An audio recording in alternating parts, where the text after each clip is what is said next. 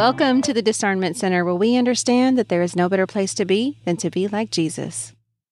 Hello again, and thank you for tuning in to today's segment where we are discussing the fruits of the Spirit. Today's topic is faithfulness. We'll be discussing what that looks like on the outside and also what does it look like from within. Generally speaking, faithfulness is an act of being dependable to God and people, letting God work out his faithfulness through you. In Luke chapter 16, verse 10, it states, Whoever is faithful in very little is also faithful in much. Whoever is unrighteous in very little is also unrighteous in much. Faithfulness always starts with the small tasks, and your character is shown most in these areas that are unimportant in God's kingdom, if you are not faithful in the small, you will never be trusted with something big. We can think about our faithfulness in the form of our promises. In the event we have to change our plans, maybe we made a promise to our children, but our employer is asking us to stay late. What takes priority? Your promises that you've made to your family members that are easier to back out on versus the person that's paying you. Another aspect of it is are you late to appointments? I know I struggle with this, but part of being a dependable person is being being there on time for the people who are expecting you, that is a reflection of your faithfulness. Now, another general statement in being faithful and dependable would be paying your bills on time and also uh, paying back what is borrowed.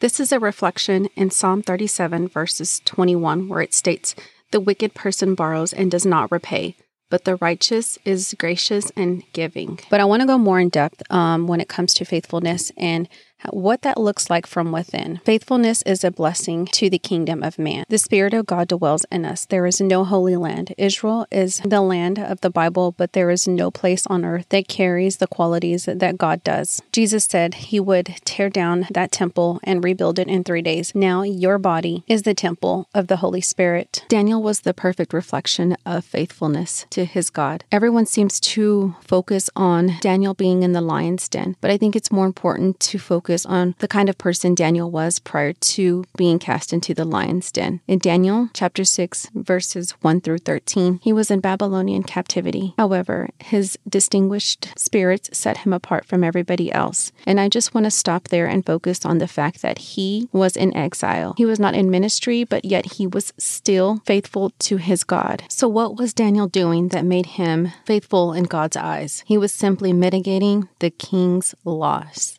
And so that's a reminder that anything that we do, we might not be in the ideal situation, but we are called to do everything righteously. And every action we make is glory unto the Lord. It doesn't matter who the action is for. It might be for an unbeliever or a child or a boss. As long as you are faithfully doing everything in your ability to be righteous, that is glory unto the Lord and true faithfulness in his eyes. As Christians, we are exiles in this world. We are in this world, but definitely not of this world. However, we do need to be faithful wherever God God has placed us. Our God is the God of the whole world, and when you do good to people, you do good to God. This is the fruit of true religion. We have to come to an understanding that this world is not the best that it gets. Our final destination is eternity with Jesus Christ, and everything we do in this world is going to be a reflection of our eternity and who we are in Christ. So let's remember we need to be faithful wherever God has placed us, and no matter the assignment.